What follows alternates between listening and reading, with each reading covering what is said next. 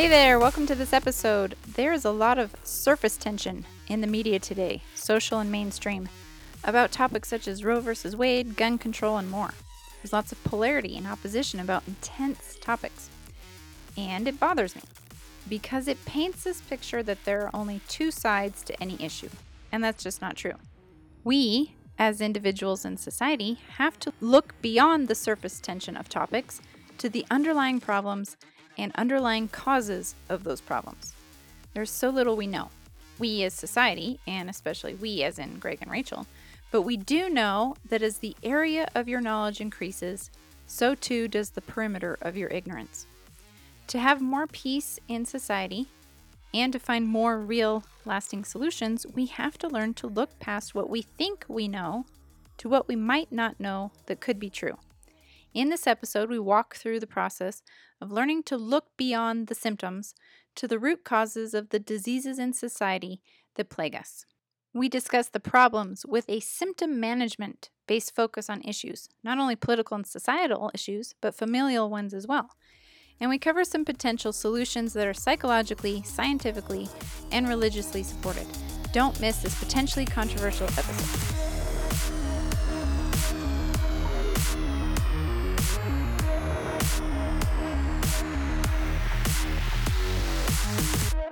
Hey, hey, everybody! Welcome to another episode of the Extraordinary Family Podcast. Today, we are going to talk about seeing beyond the surface. But I, I want to first emphasize how little we know. Uh, we, as in all of us, and we, as in Rachel Greg and and. Rachel. we how little we know and and you guys know we, we've shared this quote before from neil degrasse tyson. He says as the area of our knowledge grows so too does the perimeter or the circumference of our ignorance.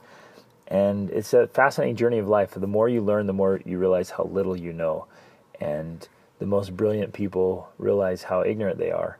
And the most ignorant people Think that they're so brilliant. They're so brilliant. and so there, there is. There's so little we know. And I was reading this fascinating, deep spiritual book last night, and sh the author um, just has this big, global, huge view. And she made this brilliant point that Rachel and I have thought about and talked about before, that your your reality is often the biggest determining factor of your reality.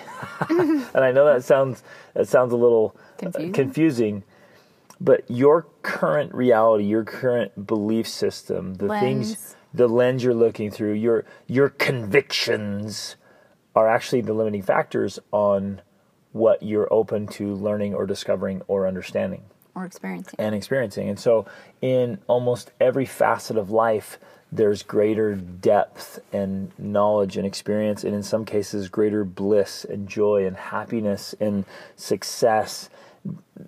There's other answers, alternatives. Yes, Solutions. Way more. Like there, there are possibilities so far beyond our realities, and and I know that's true for me, even as I say it to you. And even as Rachel, I've just been voraciously reading and studying across all genres and, and across um, space and time and culture and tradition and religions and all this. We just love exploring and reading and learning and expanding our reality. And we often realize that our reality was the limiting factor. And so we've got to push past this. But one of the things that's very, very prevalent and, and has always been this is okay this is one of the topics actually that these patterns these social patterns they're just on repeat mode they've happened again and again in history but what's so funny is when it happens again the people who do it think they're the first ones Yes. we're the we're the enlightened ones we're bringing this up because everything Nobody's else thought of it yeah before. nobody saw this before all those old fashioned thinkers and you're like you're hilarious if you just read a little history you'd realize that a few um, what is it patterns ago a few cycles ago Mm-hmm. somebody else had the same idea as you and said let's defend this point here and they thought they were the enlightened ones and and it's just another pattern. It's just again and again and again. What's interesting about our time is that the mode of communication uh, especially like the internet speed of phones yeah and it's just instantaneous across the globe and there's so it adds hype and energy and drama, and it comes quickly and it comes fiercely and it spreads rapidly. Where in an isolated community or civilization, it would spread, you know, through word of mouth over time. This was years ago. Now, somebody posted online On Twitter. and it has the potential to be seen many millions or hundreds of millions of times mm-hmm. in in a brief moment. And so it spreads. But what's what we're noticing and it comes up again and again and again is there are several issues that the most people and I'm, I'm not faulting them. They haven't been trained. They haven't been conditioned. They haven't spent time with mentors and great books to see beyond the surface and so it's very tempting for all of us very easy for all of us to see what's on the surface uh, in, in a medical terminology, it's what we might refer to as symptom management. You go in with a symptom, and it's easy to be distracted by only the symptom. The pain. Yeah, like something, you've got this um, wound on your arm or a big rash on your face, and you're like, whoa, man. That's it's, the problem. It's hard to see anything else besides this huge rash on your face. You have a problem. But not addressing it might be something in your gut or something in your environment. And I think so, especially with like the rash analogy, it's a wound is something and it's very acute, like you were injured there, that's the problem, you've got to fix it. But I think in some ways what we're going to talk about today is more relatable, more easily related to it like a disease where you're dealing with the symptom, there's the big rash or you have some sort of pain, maybe you've got gut pain or something. And so we want to deal with the symptom, we want to make that go away and this is the problem with most Western medicine is that it's very symptom management focused. you become a, a lifetime member of the Pepto Bismol Club and you buy it in buckets and buckets. You know what's interesting about this? This is interesting. I, I've seen this um, just, we, we've been able to work with a lot of people in a lot of different situations over the last uh, few weeks. And I've just kind of come across little little patterns. I came across one just a couple of days ago and and these guys had huge bottles of Advil, and they were talking about just consuming it daily. and I'm like, whoa, these mega bottles. And I walked in this local grocery store here in this small town, and you you walk in, the, literally the very first thing right in front of your face, you go through the doors, was this huge stand aisle of these huge bottles of painkillers. Mm-hmm. And I'm like, I think, and it never occurred to me, like we we only take it at the most, you know when Very it's absolutely needed. we yeah. very, very rarely take any kind of medication or anything. And, when I- we do, it's usually ibuprofen. And, and, that's and you about it. take the minimum amount and like you're done. Like it's it's just for a moment. But I start talking to people, I'm like, whoa, what? People are living on this stuff. It's part of their daily routine. Right. I mean, they they take pain meds like some people take vitamins. Mm-hmm. I mean, it's amazing, and, and it was just shocking to me. And they, this particular interaction I overheard was this mother and son, and they were both squawking about how they had each, you know, finished off the other's bottle, and like, oh, it's your turn to buy now, and it's just like it's like soda. They're like, hey, it's your turn to buy the next case because you finished off my case, and like, let's hit this stuff, and of, of Advil and pain meds. And they're just going through stuff, so it's symptom management. So, You're like, yeah, so- okay, a stomach ache, so I'm going to take tons of like Pepto Bismol or whatever. Right. So back to this analogy that if that's all we focus on is dealing with the symptoms, we never get to the root cause of the disease. What is causing the problem?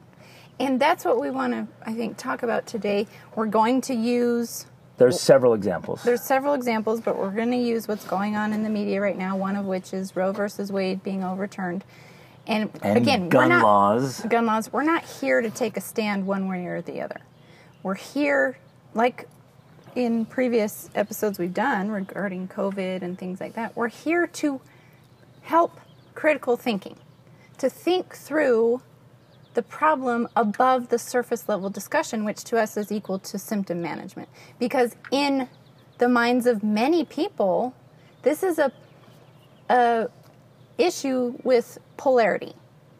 And there's either one answer or the other. That's it. And you're either on one side or the other, and that's it. And there's either one this solution or that solution, and that's it. When in and those options are very reactive usually. Like Yes. You hear something and bam, I have a reactive conclusion or Exactly. conviction about something without Right. seeing beyond the surface. when in reality that discussion that's going on is very surface level. Yeah. And the solution is likely something very different. Yeah. It's Then likely the- something nobody's thought of yet, Yes. maybe, or somebody has thought of yet, but But you it's know, not being being heard. talked It's about. not. Yeah, the the two simplest options, A or B, are ne- neither one are the solution. But that's all that's being shared around and vehemently. And then we start attacking each other. Vehemently or vehemently? Uh, I don't know. Anyways, Should we talk about that? No, that's not. Um, but it, it's being it's being spread around and then all of a sudden it's being polarized and there's this fight and you're seeing from a from a broader perspective you step back a couple feet and you start noticing that these two groups are fighting each other and attacking each other over symptom management over super like superficial or surface level issues that neither one of them seem to be discussing the the bigger problem or the bigger picture solutions. It doesn't seem like you, you go around and you, you talk to people and you hear about it, you look on social media, you look all over the internet and news and wherever, and, and you can't find anyone who's talking about a real solution. Mm-hmm.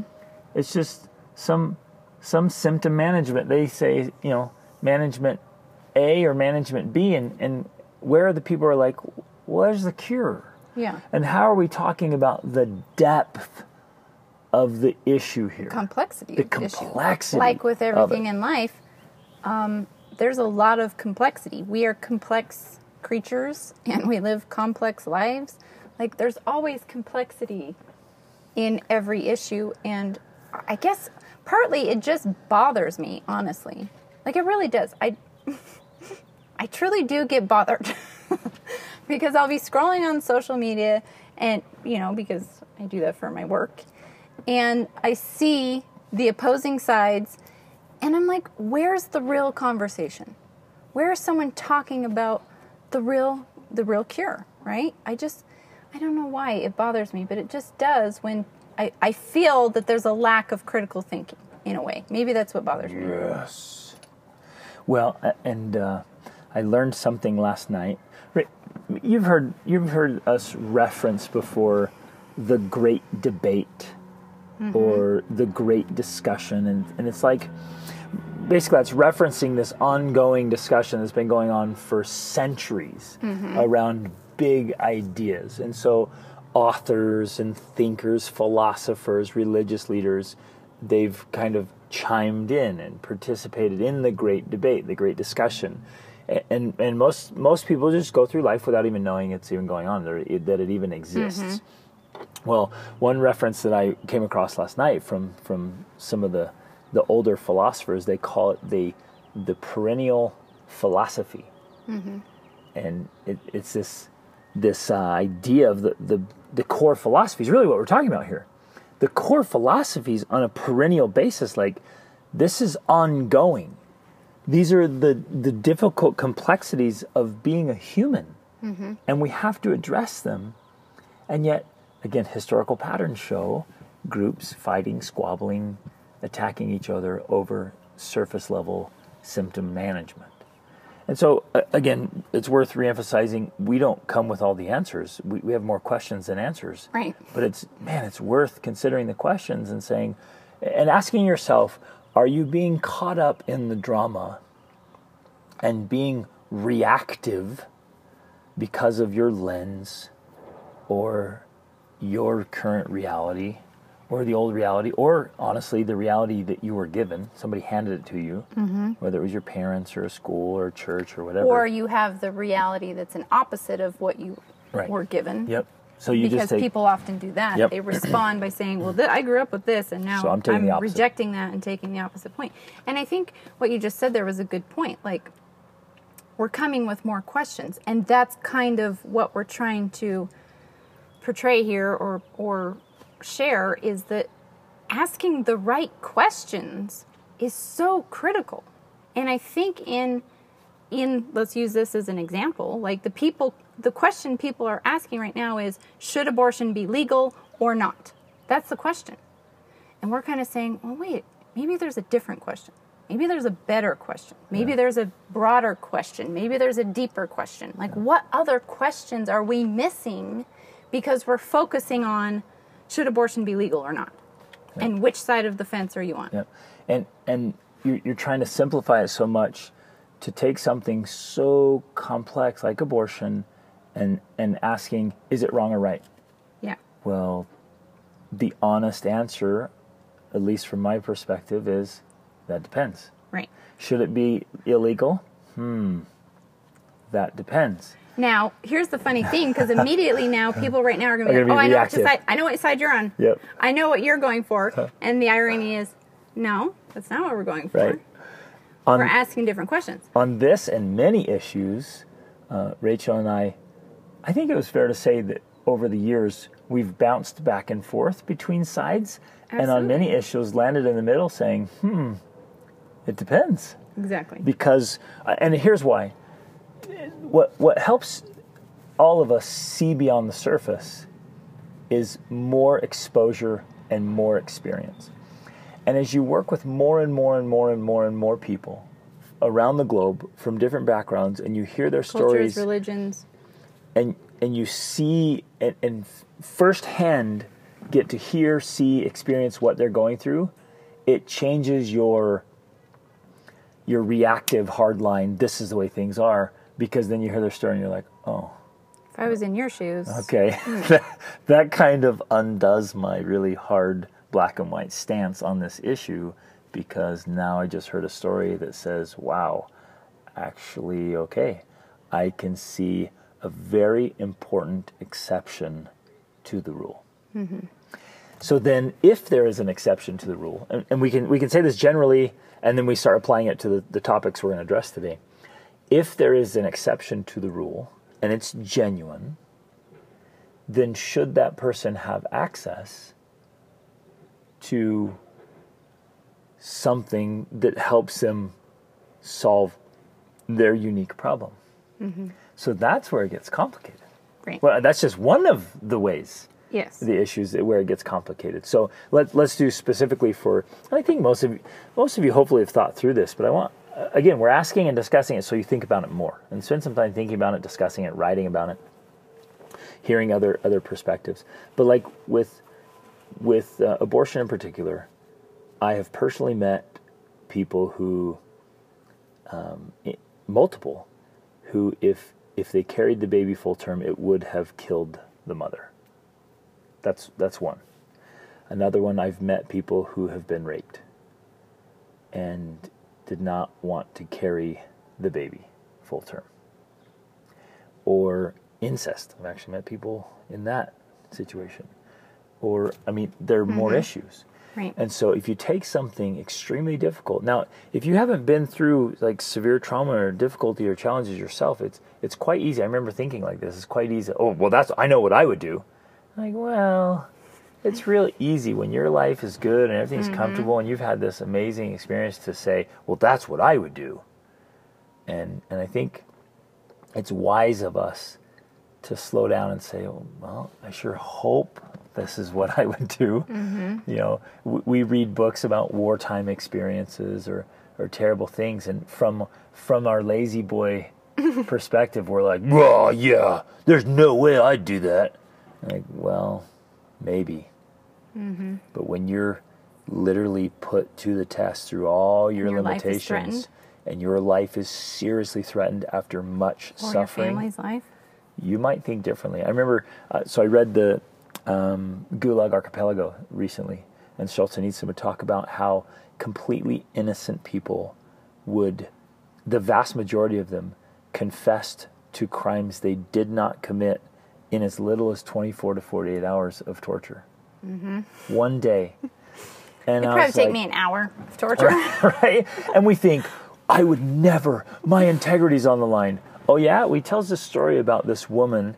He they they they take a man who's the prisoner naked and they have his testicles on the table or the floor and a woman comes over with her high heels and steps on his testicles and smashes them against the ground or the table until he confesses his crime. That would not take me 24 hours. Okay? some, some of you really tough dudes would be confessing to a crime you did not commit in 24 seconds. Or another simple one, this was so interesting. He said they just had them kneel. They had them kneel down on a concrete floor and just kneel. If they sat back or closed their eyes, they got smashed with the back of a gun or a club. All you had to do was kneel. And he says the majority of people would confess to crimes they did not commit within 12 to 24 hours of just having to kneel Mm-hmm. on a concrete floor. Try it. Tough. It, see I how tough you are. kneel. Try try kneeling for an hour straight, just one hour, and see how bad you are. I mean, and going through stories like that. Here's the experiences. Meeting people, you're like, okay, I can see why People this goes way do the beyond they would do. what you do. So, so again, I, I share all that. So you circle back and say, if you or your wife or your daughter or your husband or your child were put in that situation, would you maybe consider something that, as a general rule, is no, but might you consider an exception? And so, in the case of abortion, can you can you imagine in your mind an actual scenario where an abortion might be justified or might even be the right thing to do? Mm-hmm. If that's the case, can you understand that there may need to be legal access to that? So it's I've met lots of people who did abortions secretly and illegally, and they used horrendous, horrible methods to do it, mm-hmm. and it was so dangerous and so sad. So again, I'm not taking a hard line one way or the other. Well, and, and I'll just share my perspective in general. I'm, Well- I'm totally against abortion. we we're, we're we are expounding on this viewpoint because this is an this is a process we went through of coming to this understanding that there could be situations where yes abortion could be the right answer I was I was hardline. No way. It's wrong. It's immoral. It's horrible. It should always be illegal. Anyone who does it should be punished. I mean, that's where I came from. Like that's along the line. Until I met lots and lots and lots of people and heard their stories, Mm-hmm. and then I was like, oh, okay, I'm not so hardlined anymore. yes now that being said though the other side of the story because there's always another side of the story. There's always at least two sides of the story and then there's the truth. Yep. Um, the other side of that story is and i don't know at this point again i'm asking a question. We're we're not we don't know it all. We're asking are the majority of abortions performed in the just the united states today for those reasons? For the extreme reasons. or are they simply done as matters of convenience An avoidance of consequences. and an avoidance of consequences. Which, granted, yes, there's hard circumstances where those consequences make life even harder, but at the same time, ultimately, pregnancy is a consequence of previous choices. Like, there, I just don't think that that's a statement that can be argued against, I- except in the case of like rape right. right? Um, pregnancy is the consequence of previous choices. So if that's the case, and like honestly, I would be interested to know if someone else has this research, I would like to hear it. Are the majority of abortions performed in America done as matters of convenience? Meaning Without outside of marriage or at least a long-term relationship that's supportive um, you know can't aff- can't afford having a child whatever whatever the reasoning is and if so this is what frustrates me why aren't we hearing I- I mean, I know why in a way. why aren't we hearing this other side of the discussion? If we're talking about women's rights and we're talking about the fact that women have to deal with the consequences. I, I literally read this on a post. Men plant their seed and women have to deal with the consequences. And do you know what I thought? Close your damn legs. That's what I thought, okay? And yes, that seems harsh and it seems old fashioned. It does. I get it. But if if you aren't willing to deal with the consequences of getting pregnant, either close your legs or get some birth control. And I don't understand why this part of the conversation isn't being had. Yes, I get it, and I fully support that abortion should be available. I, I do believe that. Abortion should be available for those who need it in extreme circumstances. But if it's only there because it's convenient to deal with the consequences of a choice you already made. Like, I don't understand why that's not being taught. There's nothing wrong with teaching a woman that if she has self respect, she doesn't have to sleep with any guy. And if she's, I mean, abstinence is always an option. It's a, you know, An old talking about fashioned option. talking about rights and freedoms, how about abstinence, but why not commitment? Again, Rachel and I talk about this that it's there's a bigger, deeper problem around the relationships between men and women, and Yes. commitment and institutions like marriage. And some people are like, well, marriage is old fashioned. Well, guess what? until you mm. can come up with a better solution like i'm going with marriage because so far and this is the psychological research not just a religious perspective people are happier in long-term committed relationships that's just the truth And they, as a general rule, don't have to worry about abortion. and as a general rule, don't have to worry about abortion. So, in reality, the problem with this question about abortion, the upstream problem for that is, or the cause of this discussion, is the fact that the relationships between men and women are off. Way off. First of all, obviously, rape is the most extreme example of the the offness between relationships with men and women, but just the fact of lack of commitment and a lot of promiscuity. And this is, and again, I'm, we're not coming. Yes, people know that we have a religious upbringing and we have a spirituality that we practice, but this isn't coming from that viewpoint. This is coming from a psychologically psychological, emotional, Social. mental, social health and well being. Like if you look in all of those um, fields, you're going to find that the people who are psychologically, emotionally, mentally happy are the ones in committed long term relationships. It is just not psychologically healthy for people to be in non committal relationships right? And that's not saying you have to practice abstinence 100%, you know, if, if you choose to not do that. Nor is it guaranteeing that if you are married, you'll be happy. Nor is it guaranteeing that. Absolutely. We're not saying it guarantees happiness because there's plenty of, yes, there's plenty of people in long term relationships that are absolutely miserable. But if you look at the whole spectrum, the whole graph of all extremes, the majority of those who are happiest are in long term committed relationships. Now, if we focused on improving long term committed relationships in society, I would almost guarantee that that's going to at least reduce the problem with abortion. Absolutely.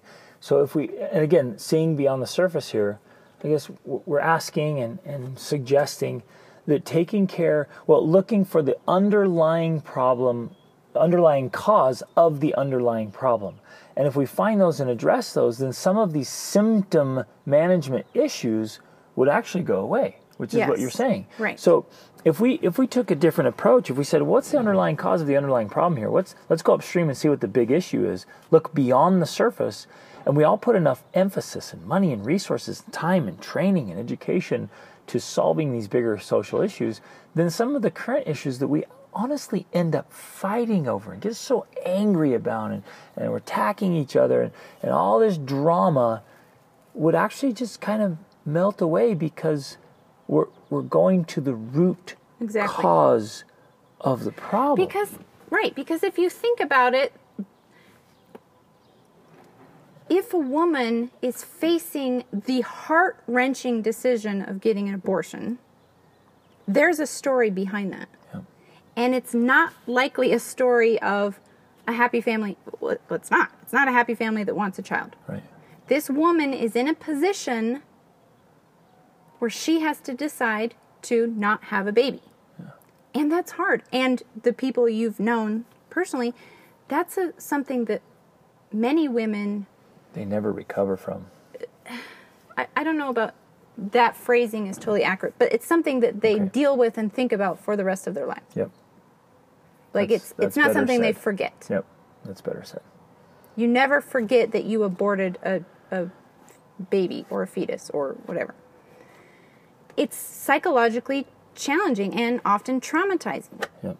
So, in my mind, the better solution is to avoid the need for abortion. Yes, if an abortion, if abortion is needed for extreme circumstances, great, it's an option. But wouldn't it be better to avoid the need to have an abortion? Wouldn't that be the healthier option for the woman in question? Wouldn't it be better if she didn't have to make that decision and then deal with the consequences of making, making that decision for the rest of her life? That's going to be psychologically healthier for her than getting an abortion if she needs one. So, how do you prevent the need to get an abortion? Well, obviously, there's a lot of answers to that. One of them is birth control. If she chooses to not have a committed relationship or can't find a committed relationship, at least she can have birth control. That's an option. Um, not sleeping around, that's an option because that's also psychologically healthier for women and men in general. And then the ideal solution, of course, in the perfect world, which doesn't exist, is that men and women are able to have meaningful, happy, but not without challenge, relationships. Committed For committed relationships. relationships over a period of time. Because the psychological literature is very clear that this produces a sense of stability in your mind and in your life. Because if you can interact with a person over decades, you have a sense of stability And in your life certainty that and you certainty need. that you need as a human being. Yeah. But if over time you're constantly replacing the main the main people in your life that that creates a sense of uncertainty and instability that makes life in general more difficult to deal with. So it's healthier. This is why parent-child relationships are are important too because especially during the first 2 decades of a person's life, if they have that sense of stability, then they feel a sense of stability about the world because they know I can count on mom and dad to be there. They're always there, they're consistent. That gives them stability to go out into the world and to face the world. Without it, and this is why, you know, um, people who go through divorce and single parents and all of that, there is a lot more, and there's plenty of literature on this and research there is a lot more instability which especially in especially the research is so clear on boys who are raised in homes without fathers generally are the ones committing violent crimes and ending up in prison i mean like it's so clear on that it's shocking we're not doing more to prevent that because that directly leads to the prisons being filled and violent crimes like vi- violent crimes like shootings that just recently happened as well. Again, it was another young man who didn't have a father figure, which this is the norm for shooters. So having that familial stability in family contributes to solving all of these problems in a way. Now that's of course the idealized solution. Well, and that's well, even in in giving your examples there, you brought up multiple discussions that are happening in society that are also fit so well into this topic of seeing beyond the surface. So, Yes. Even with shootings, or there was recent gun laws passed again, and people are all worked up, Up about arms? it again. Up in arms. That's what I was saying. I'm like, that's a little punny. Um, they're all up in arms. And understandably, I get it. I, I see why. Well- and yet, are we looking at the deep source problem, which, interestingly, in this case, if you go way back upstream, it's also in committed, healthy relationships in the family. Right. Where so, so- well lack like- of that and which Well, lack of it is causing these violent crimes, right? Violent Yes. crimes uh, statistically are, are off the charts with, with people who grow up in broken families, especially fatherless homes. There's even research about, and we've shared this before in another place, where fathers who roughhouse with their kids, their kids are actually less violent. Yes, um, which is fascinating. Fascinating, right? You you think it'd make them more violent. It doesn't. It teaches well, them to control themselves. and when I read that, because it was so fascinating, one of the things it talks about is that when you roughhouse with your dad or whoever you do, you're learning as a person the, the boundaries. Yeah. So you're roughhousing and you're having fun, but then you push it too far, you hurt someone, and now, you know, there's a conversation about that. Yeah. We say, hey, you can't do this, you can't do that. These are the boundaries so that people don't get hurt. And it does actually teach them to be less violent because they're learning from someone they respect that, hey, if you go too far, it's not okay. Yep. Like somebody's gonna get upset about that. You've got to respect those boundaries, and so it teaches them to not be violent. Yep. So I guess this is this coming to my mind right now, and I really want to emphasize this. So many of the surface level problems that we look at and then kind of react to emotionally, or we have these knee jerk reactions or convictions about, oh, it should all be this way or it should all be that way.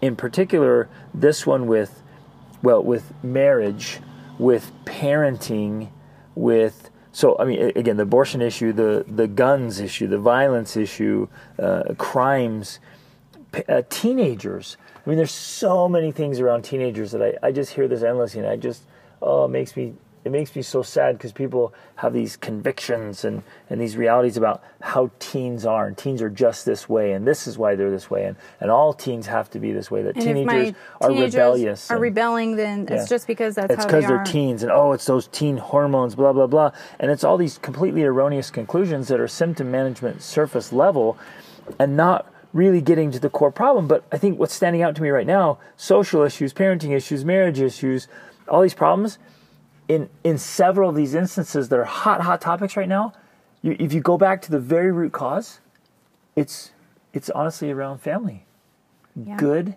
healthy family relationships, which must and always start with a good, healthy relationship between a husband and wife.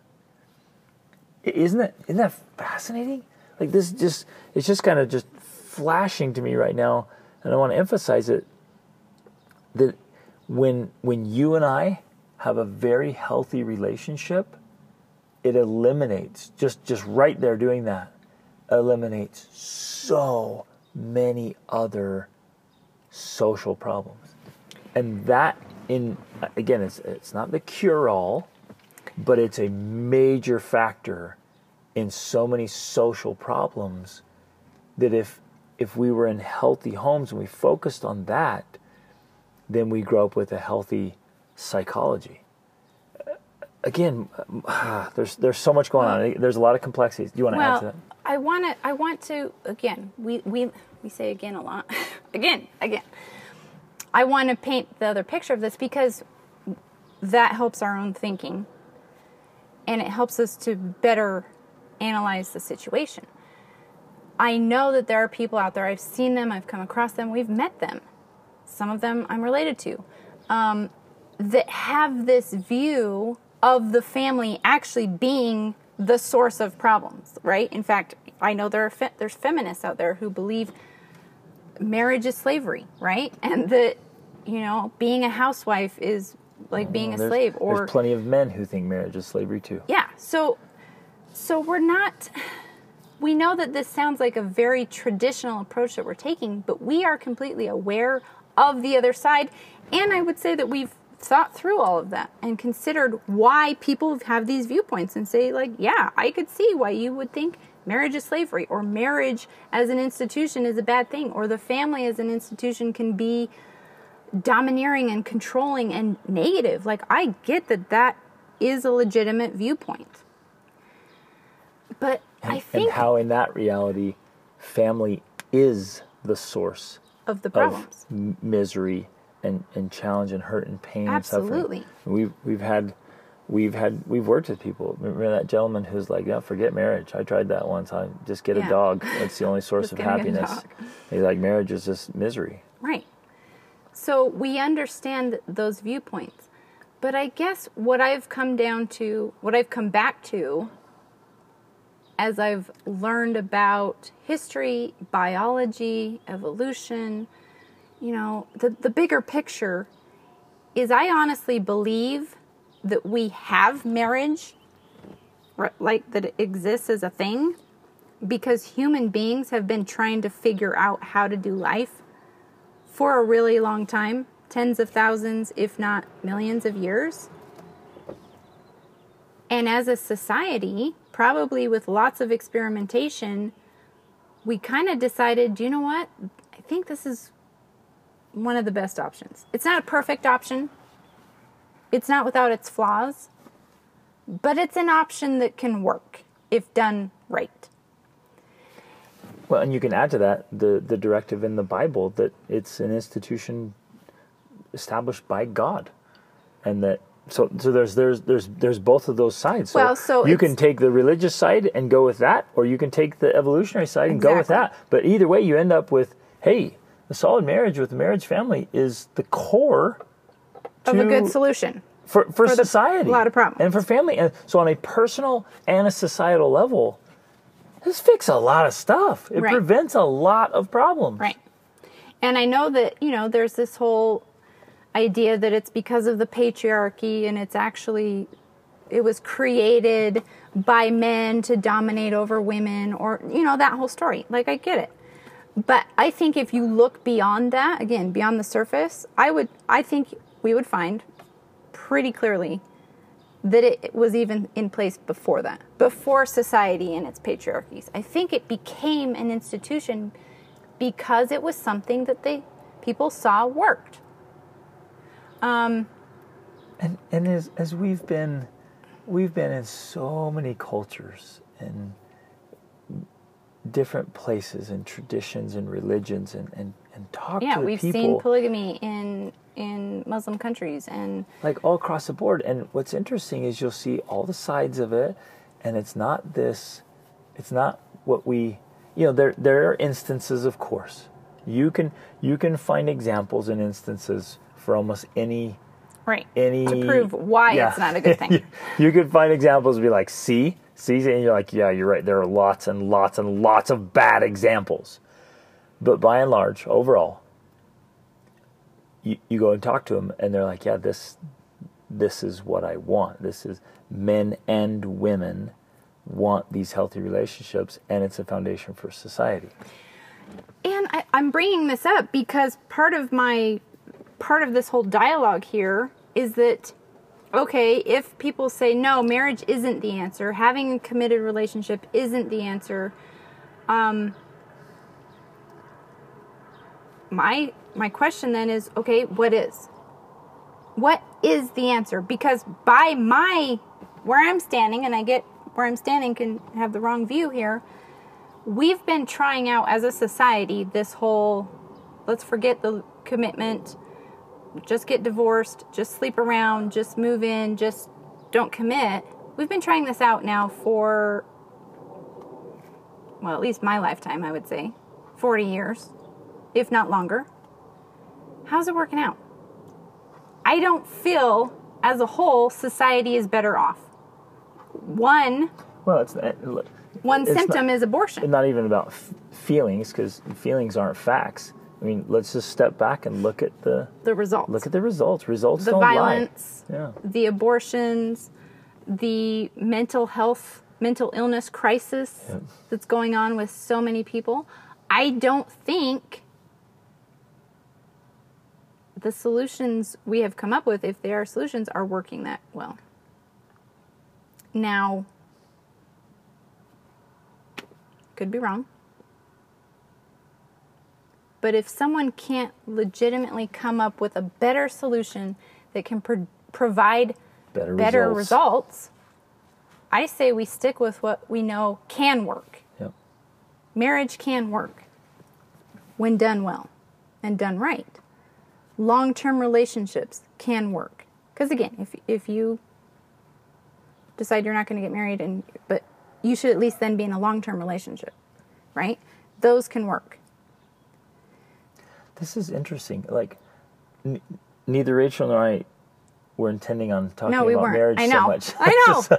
I know. it wasn't even. That's what I was thinking. I was like, we weren't going to talk we about weren't going to talk about this, but as you start thinking through so many of the the surface level issues that are pulling up, and you start, let's go deeper, let's go deeper, let's go back upstream, like we like to say. Where are some long lasting, sustainable solutions to major social problems, it really comes back to healthy, happy, committed relationships. And, and even those only work when you, you go a little further upstream with that, and it's just individual habits. Yeah, healthy, happy, solid individuals. That's where it starts. Yep. So, so truly, then that is the solution to. You're talking about surface level discussions, like what's happening up on the surface is gun control or no gun control, abortion or no abortion, and if we go deeper on those, there's obviously many different levels there of things that we don't even we could talk about for hours, but we're not going to. But if you go even further, ultimately you get to the individual. Yep. And if we have healthy individuals, so that's why for me, and one my, one answer to this problem is healthy women. If we focus on making women healthy and confident, Well, and men as And well. Men going. as well, yeah. but I guess I'm using this because one of the major arguments about the abortion thing is women's rights. Like women have a right to get an abortion because they're the ones dealing with the, pre- the dealing with this is the argument dealing with the consequences of sex, Yeah. which is true. It's true. But I think if you are a confident, Self-respect. self-respecting, health mentally and emotionally healthy person, you're going to have enough respect that you're going to one either prevent getting pregnant or two not be sleeping around because you're going to be with a guy who respects you and is going to stick with you. That same- right there would solve a lot of the problems and need for abortion. Absolutely. So if we focus on and, and making again, the so- individual so, healthy. that we're not uh, misunderstood here. We're not putting this solely like I don't want it to sound like we're blaming women here. No, because we're it, not. it, the same goes on the other side. They should be self-respecting and they should respect themselves and they respect others and they should others respect and, women. and they should absolutely respect women and have like boundaries and standards and again back to individual responsibility Right. and healthy so habits. ultimately, the solution or a solution. Again, we don't know the answers. We're just we're just talking here. The solution is stronger and healthier. Stronger. I'm talking about mentally, psychologically, emotionally, men and women, who then have healthier relationships, which then prevent the need for something like abortion, as one example. Ultimately, I, I just don't see how that is an in uh, I can't even think of the word. How that's a faulty conclusion. Right. It it seems solid to me. It seems like that right there is the foundation. That's the bottom of the swamp there. If you could get to that, if you could get to healthy individuals who have healthier relationships, then you would eliminate the need for these symptom management problems. Yep. And then, obviously, again, the complexity of being a human, you get back to, okay, well, what makes a healthy individual? Well, there's a lot of things. Yeah. And what's interesting and frustrating is that the things we know, uh, we as in society, researchers, scientists, psychologists, not, not just Greg and Rachel's opinions, the things that we know actually work ironically aren't being talked about. No, They aren't They're being not even mentioned. offered up as solutions. Mm-hmm. So the the problem continues at an individual basis, at a marital basis, as a family basis, as in schools, in the workplace, in, in military Society. churches, in society as whole. The problems just persist and are compounding now at an accelerating rate. And where are the people saying, hey, you need to get good sleep at night? And, and there are obviously mm-hmm. people talking about it, but that, that's a simple one. The sleep habits in this nation in particular are horrendous mm-hmm. and having a major, major negative effect on health of the individual right. Alcohol. the eating, the eating habits. The, the American diet is the greatest weapon of mass destruction. Mm-hmm. And there is plenty of research and science now s- clearly stating how many problems, psychological and mm-hmm. physical, e- et cetera, et cetera, those, those are causing. Alcohol problems, the drug problem, the holy cow, well, it's just, off the charts. just one statistic is that if you look at murders in most Western countries, I think almost 70% of them, either the victim or the perpetrator, were drunk. That right there is a statistic that's astounding. That 70% of murders involve someone who was drunk.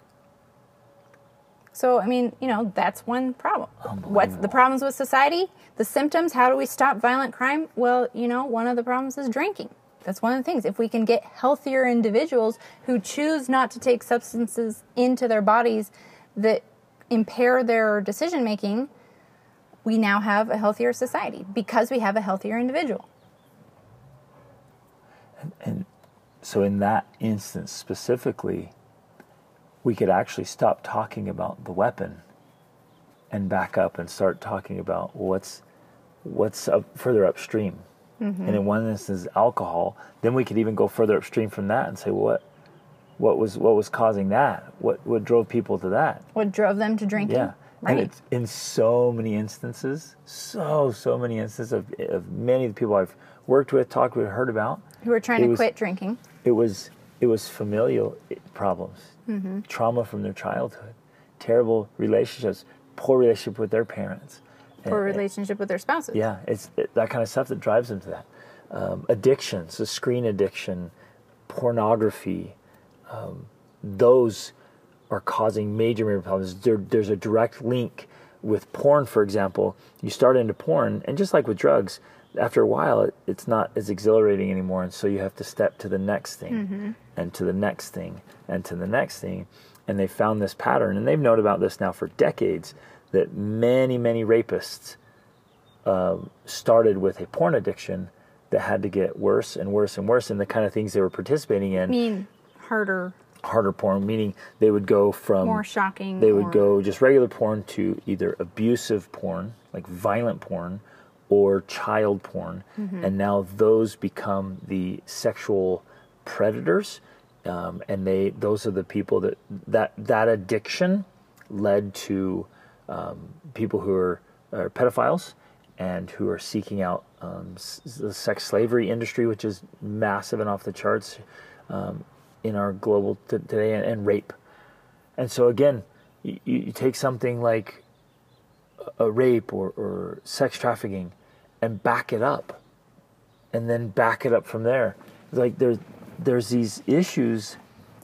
Again, they're complicated. We don't have all the answers, but we've got plenty of questions here to say there's a cause. There's an underlying cause to the underlying problem. And all of us can do something about that and start addressing the causes. And if nothing else, sometimes I was talking to, to somebody just recently, um, I think it was even yesterday. And it was just like, man, sometimes it feels so hopeless because these massive, massive societal issues, like what can you possibly do about it? And and maybe there's not much, but there's absolutely something we can do about the causes, and if nothing else, at a family level or at an individual level. Mm-hmm. And so you get you in a really good, healthy, solid place, seeing beyond the surface. And you, you can do this with- with yourself. Like if something's off in you right now, maybe you're unpleasant all the time. And the temptation is to blame it on your circumstances or blame it on the people around you. But if you look deeper, there may be something else there that's the cause of your own unpleasantness. Mm-hmm. Maybe it's you're not succeeding. You're, you're not hitting your goals. Things aren't turning out like you hoped they would. And it's tempting to blame other people or blame circumstances or tell yourself stories about why it's not working. But you just stop and say, well, what's beyond the surface here? What's beyond the symptom? Mm-hmm. What's the cause? And so start at an individual level and get in a solid place and do it with your family and then, then start reaching out to the people who are in your circle of influence. But if we if we always are just dealing with symptom management, mm-hmm. the problem will never go away. Right. And I, I, another way I think of this is if we always are just dealing with being an activist, right? We, we pick our side and we promote that viewpoint. That's fine. You can do that. But it doesn't really solve the problem if we keep ignoring our own issues, for one thing, Yep. starting there. Like, how we shouldn't be act an activist for something if we don't have our crap together at home. Yep. Like like figure out your own stuff first before you go out there to try to change the world.